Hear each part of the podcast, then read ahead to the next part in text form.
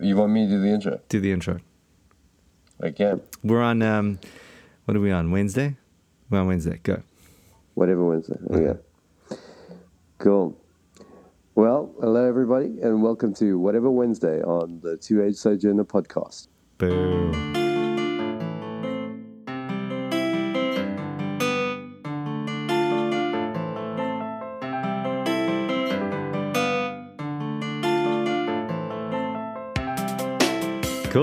All right, bro. So we're doing this on your phone.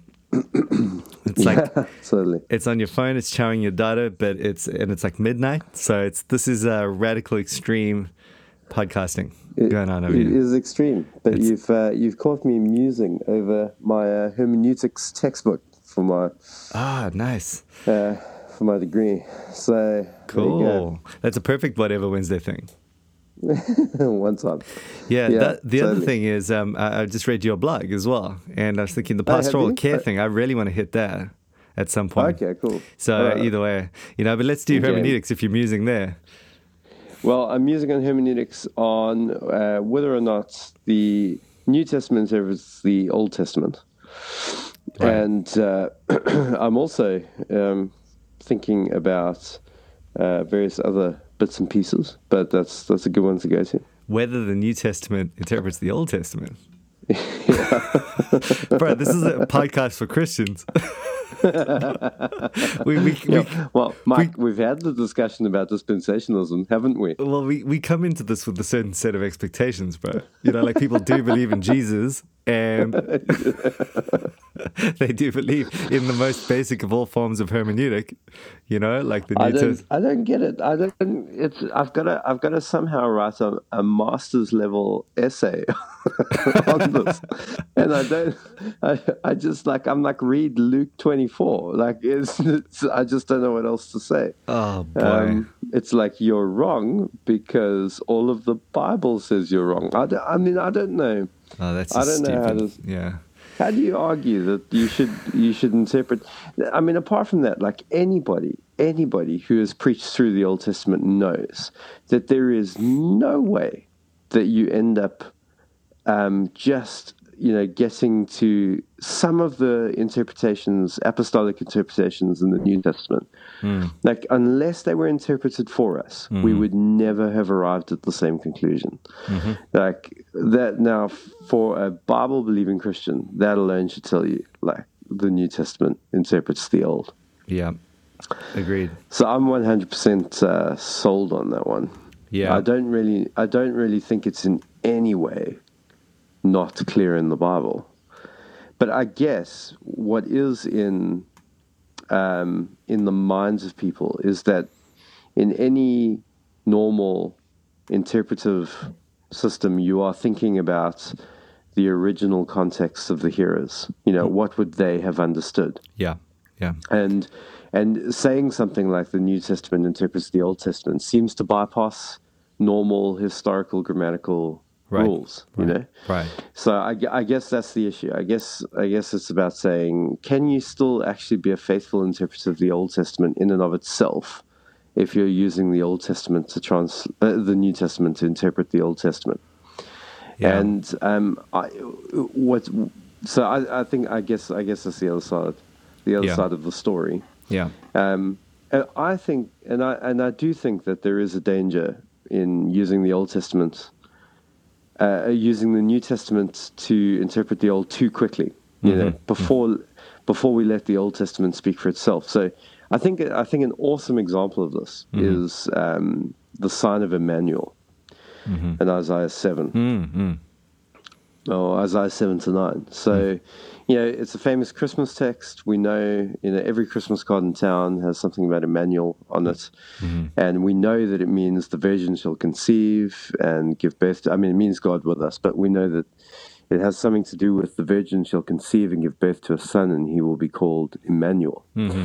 And, and you read that and you think, oh, oh, wow, that's amazing. That's a 700 odd year old prophecy about Jesus explicitly. Except then when you go to read Isaiah 7, you realize, man, this has got nothing to do with Jesus. It's got to do with Ahaz and uh, the the um, Syrians and the uh, the you know um, what do you call them? The Northern Kingdom.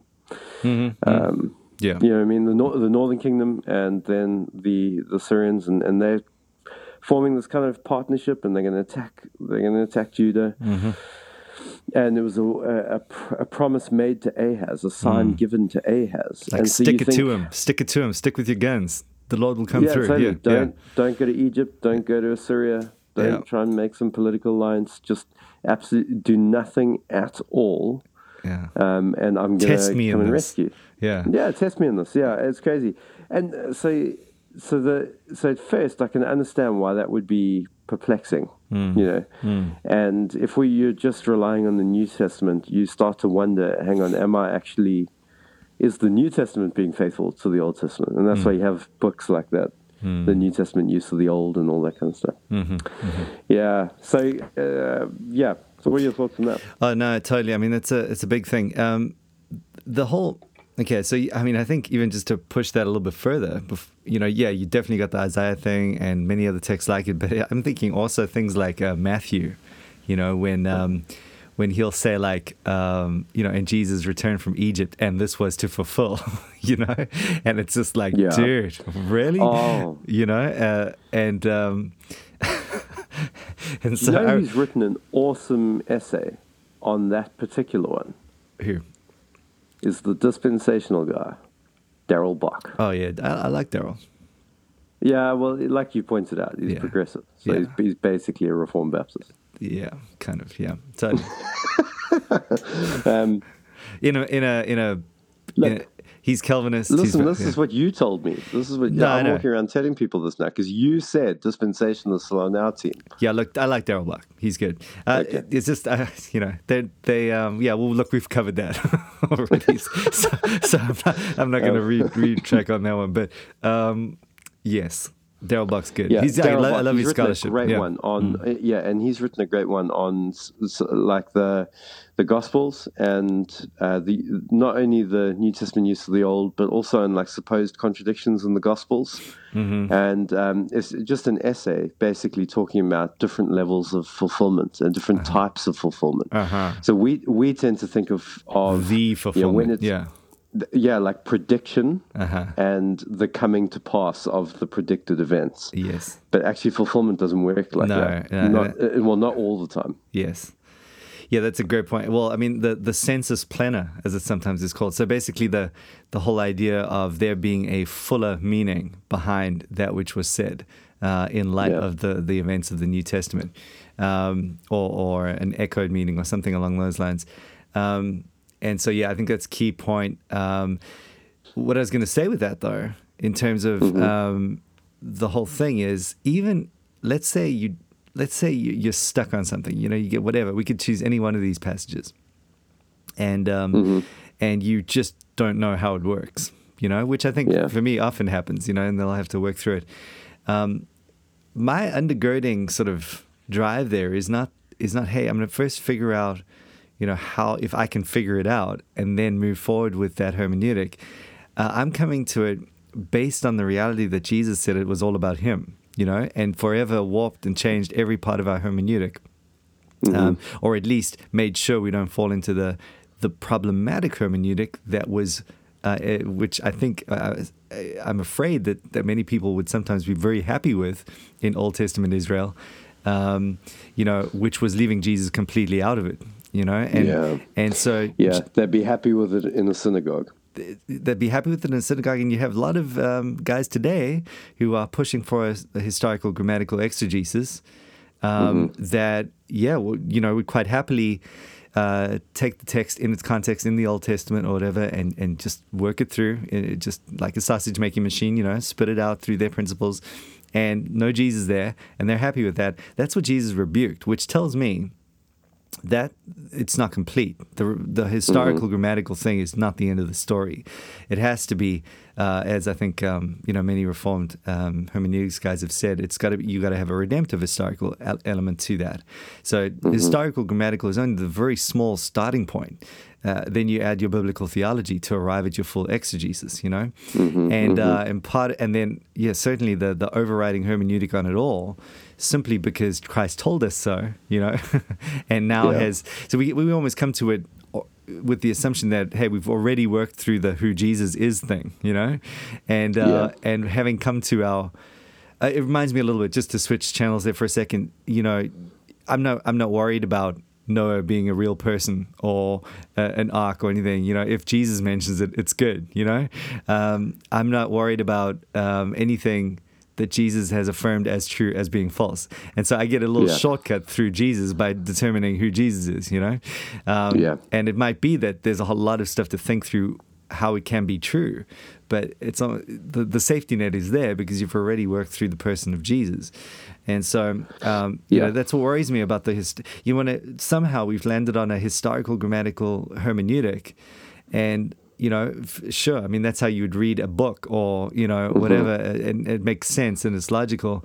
But it's not, it's not the end of the story. And like to insist on those principles, um, as we said in the beginning, you know, despite very clear books of the New Testament and the apostolic, um, uh, very clear process of interpreting uh, the old through the new is just, um, you know, it feels arrogant. It feels crazy to me to do that, you know, to just, uh, no, we'll just camp out here. We'll camp out on our historical grammatical exegesis. Forget what the New Testament says. I think where this comes to the the big um, forefront point for me is just on the New Covenant itself.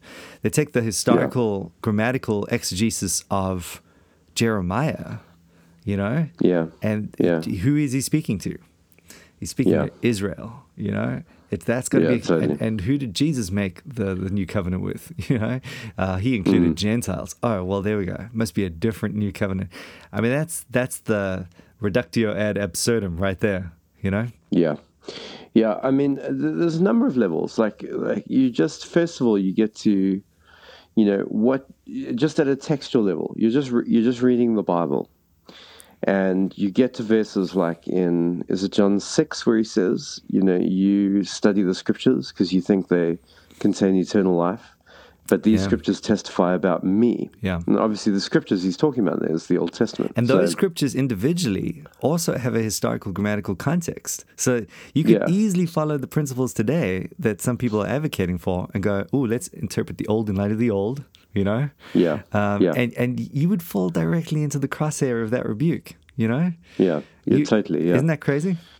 Yeah, and yet, and yet, there's this this kind of uh, tragic irony that if you, if you, on the other hand, if you ignore it, you lose some of right, the, right.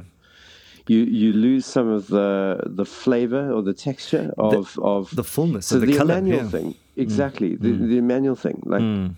Um, we don't we don't understand in the, in the New Testament. It just kind of makes a reference to it mm. because it assumes that the reader knows something about mm, that prophecy. Mm, and um, and if you go back and you look at Isaiah seven, you see it. You see that the Emmanuel child. Mm-hmm was not only going to be a sign of deliverance, a sign of salvation, he's mm-hmm. also going to be a sign of judgment to those who reject him. Mm-hmm. So, so to those who have faith in God alone to save without doing any works, mm. um, the sign of Emmanuel is a sign of, of blessing. Yeah. But to those who seek to work for their salvation, the sign of Emmanuel is a sign of judgment. And you would miss that unless you went historical grammatical first. Yes. You know, what does it mean to them then? Right. And then say, then what does that meaning have for us today? Yeah. And obviously we need the New Testament's help for that. So yeah. So just at a textual level, you come across those verses and you think, okay, well, what do I do with um, when it says Emmanuel, and then I go back to Isaiah 7, and it doesn't seem to be talking about the same thing. And the answer is actually, it is talking about the same thing. It just, it's saying more about the sign of Emmanuel than you thought. Yeah. That's all. You yeah, know? Um, huge, so yeah. if, you, if you're reading both of those passages correctly in their context, then you are you are getting the whole picture. But the problem is sometimes we arrive at historical grammatical conclusions that actually aren't correct. Yeah, you know, we've just got it. Right. We've got it wrong. Somewhere. Or we've got a very small part of it, or something like that. A very small part of it, or Yeah. something like that. And then, um, and then when we get to the New Testament, we think, oh, the New Testament's made a mistake because Mm. it doesn't match up with my historical grammatical understanding of it. Mm. And that's and that's just like a you know a fallacy. yeah. Um, So, so when you get to that point, and what we're saying, and that's kind of what we were saying earlier, because often that happens. Happens too. I mean, I'll get to the point where I do think, oh my goodness, oh my goodness, the New Testament made a mistake. You know, the, the catch point there for me is to go, no, no, no, no, the New Testament didn't make a mistake. In fact, I did, you know, and that's what, that's what drives me. And, and I, I think I have good reason to think that way based on the credibility of Jesus in the New Testament. Um, and, and so it drives me nuts when people don't do that, though. They, they start going, oh, well, yeah, sorry about that, New Testament. You know, um, mm-hmm. I think we'll just mm-hmm. roll with what we got. But you know, I just on, on, the point that you made there with regard to the fuller sort of deepened out understanding, if you do get that historical grammatical exegesis right, or let's say you then go back and you dig deeper and you try and figure out how this could possibly be related, or and then you find it, yeah, usually exactly what you've just described. There's just a, a wealth, a treasure trove of of of, of it, it just gives you nothing but the greatest sense of adoration yeah. and worship that you know wow god knows what he's doing every single time yeah. and you know every hard text is like that you just sort of dig yeah. it you chew it and uh, it, it, it, brings the most flavor at the end of the day um, absolutely but then you know the thing is i think what what just again to kind of illustrate what people are concerned with is that sometimes they're, they're worried about allegory or alle- yeah. uh, allegorizing the new or the Old Testament to the to try and squish it into some sort of um, New Testament, you know, truth. and you know, and what we're saying here is that that's not what we're arguing for. Um, you might have at at best things like prophetic idiom. Um, mm-hmm. But that's again just a taking of the text seriously in its own context. It's a, if it's an idiom, then you've got to take it idiomatically, not literally. That's different Absolutely. to to an allegory, where, where I'm just saying, yes. okay, this text might be saying something completely different in a, at a yeah. historical level. I don't even care about that historical level. I'm just going to make it turn. I'm going to turn it into like my own version of a parable to illustrate this yeah. principle, which is bad. Yeah, I, I, well, I think I think that's exactly right, and I think the parables are a good example um, because there is there's quite a lot of um, uh, there's quite a lot of popularity today about saying, oh, you know, reinterpreting the uh, the parables. Like, for example, the prodigal, the uh, the, the, parable of the prodigal son, mm. or prodigal sons, mm. and and to say things like, you know, um, uh, you know, you can be the father in in the parable. Yeah, and it forgets though that even though a parable may have more than one meaning, in an, in isolation. Mm-hmm. They come within a context in the New Testament, which yeah. constrains the meaning. Uh-huh. So you you have to uh, you have to follow the parable not just as a parable uh, itself, a pericope, yeah. mm. not just as an isolated text mm-hmm. that's in a vacuum, but it comes within an argument. It comes within a, a context, mm. and that shapes the meaning of what you're meant to take away from the parable. Mm. So you know, as we, as most of us, um, I think have heard by now, the the the parable of the prodigal son, really the sharp end of it is the second son, because yeah. it was a parable spoken to the Pharisees. Mm. But um, have you heard Tim Keller's uh, prodigal God? Yeah, yeah, yeah. So like, what does he say again? Oh, the word prodigal can also mean just abundant and generous, uh, generous or something like that. And um, what? I think okay. no, yeah, he takes like a different angle, like God is the one who's being.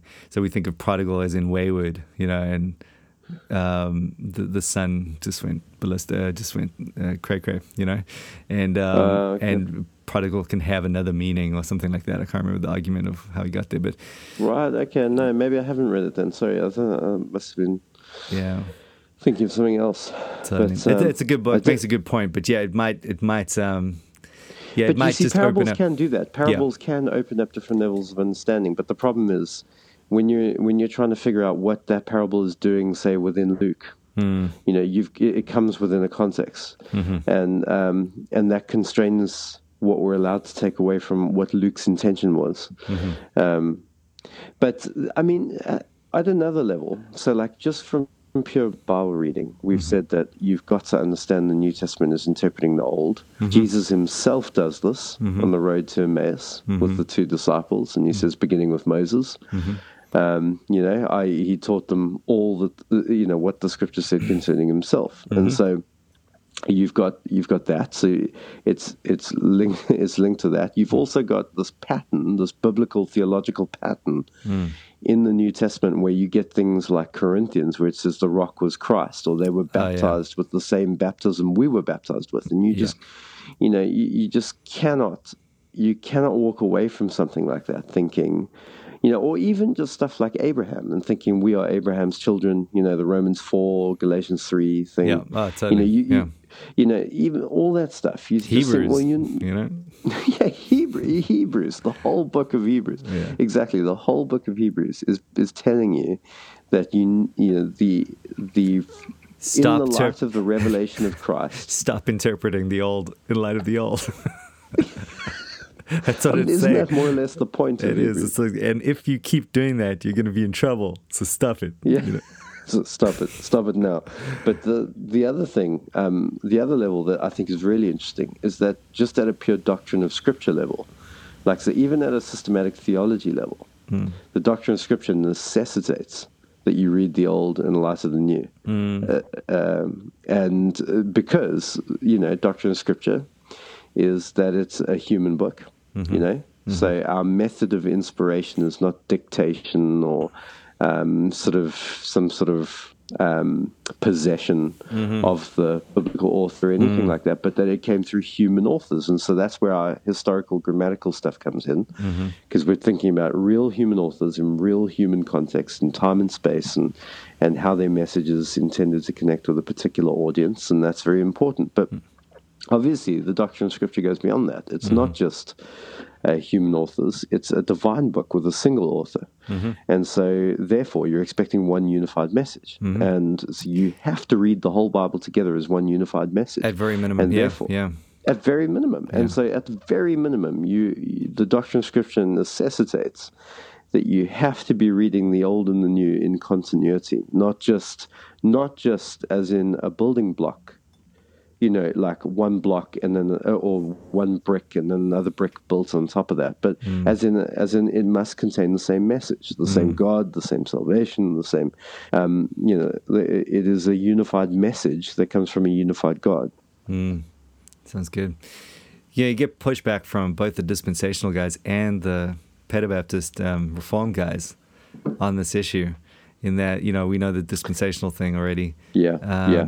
But the uh, reform guys also, I mean, they, they, they want to, you know, we get to the point where we're like, hey, guys, uh, you can stop baptizing your kids now, you know, or stop, uh, you know, applying the covenant sign to your kids. That was typological. We know now. we know how it all fulf- is fulfilled.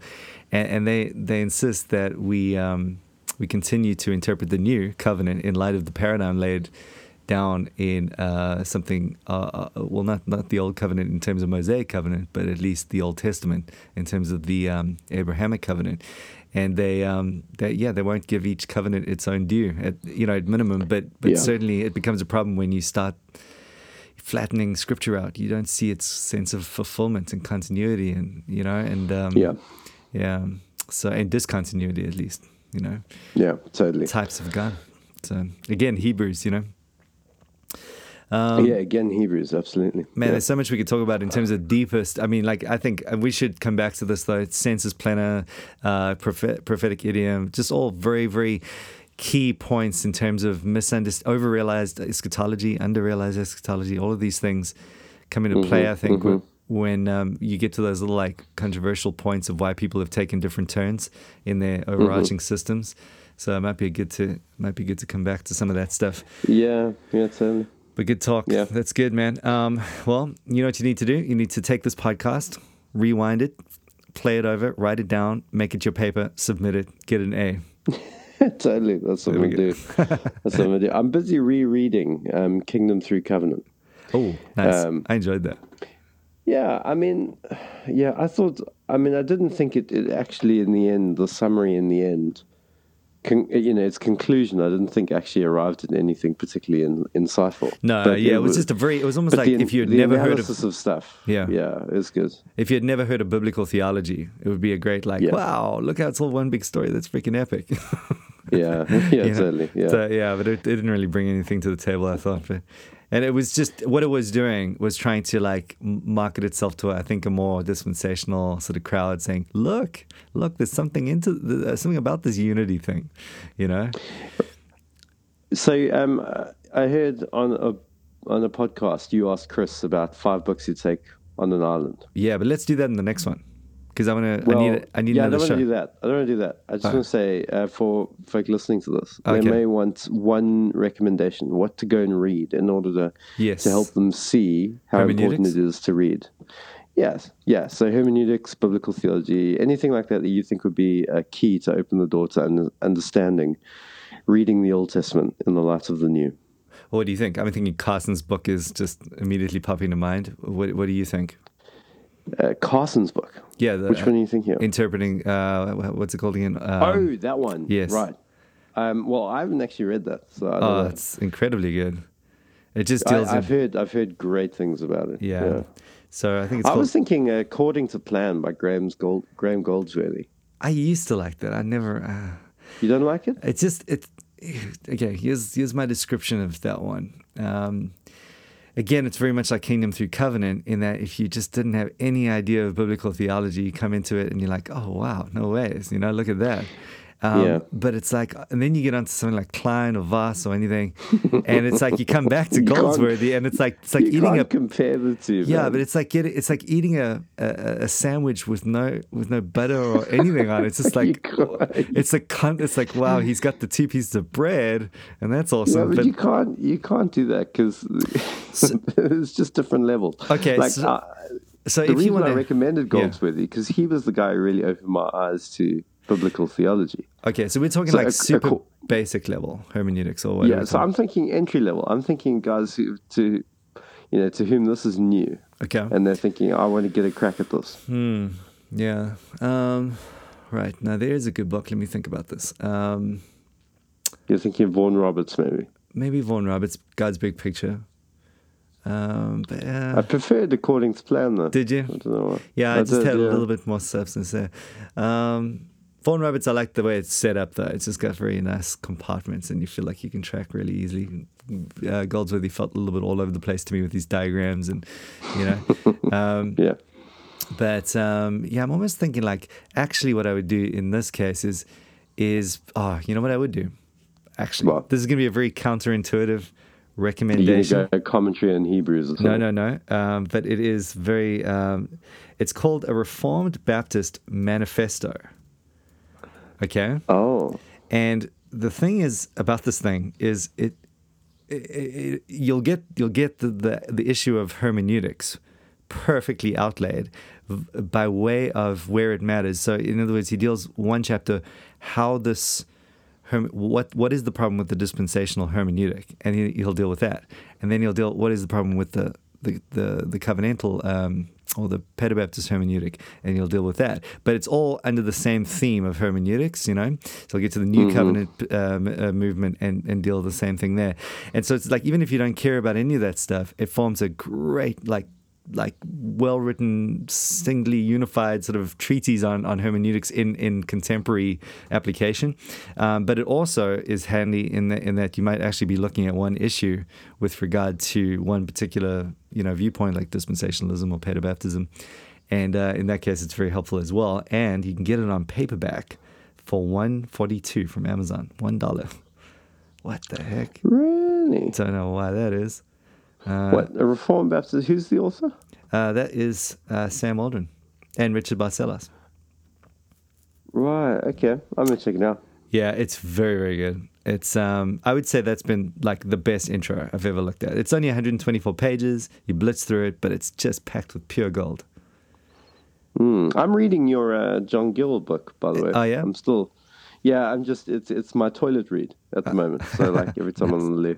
It's You good, know? isn't it? Hey, look, toilet toilet readings. You know, it's an important part of our reading reading program, isn't it? Uh, Um, nah. especially for me because I'm on there for like 45 yeah, minutes. So. can't can't comment. Don't know. it's just, when when I'm in the toilet, I'm doing business, bro. I'm getting it done. know. You, well, you're in and out of there like five minutes. Yeah. I don't even know. Totally. It's just not even a thing. like, for uh, me, it's a, it's a process. I'm on a mission. I've got a life It's like to a, live. like a plenty of, plenty of reading time. I get Cool. through whole books. you enjoying the Gill thing, the Rippon thing? I, I am enjoying it. Yeah, I, Cool. I realize. Yeah, yeah. He was a, he was a serious gun. Actually. What an amazing I didn't, story, I didn't yeah. realize. Yeah, it's so cool. Yeah, excellent. Yeah, so I am I am enjoying it. I think um, and if anyone starts to read it and they think they find the kind of slightly archaic language mm. a bit off-putting at first, just push through because you, you get into the groove. Yeah, and I've and taken all of the Latin out, so there's none of that. And yeah, appreciate, yeah, appreciative of that. Yeah, totally. No, you missed one. There were there, I read a Latin phrase the other day. Uh, did I? Yeah, yeah. I had to I had to Google it, but it's okay because I enjoyed googling it. Like, got to discover it added nothing at all to the contribution. There was like a whole page of Latin that I had to take out. was there? Yeah. Um, all right, bro. let's cut it on this one. Um, thanks for joining okay, us. Cool. Yeah, no problem.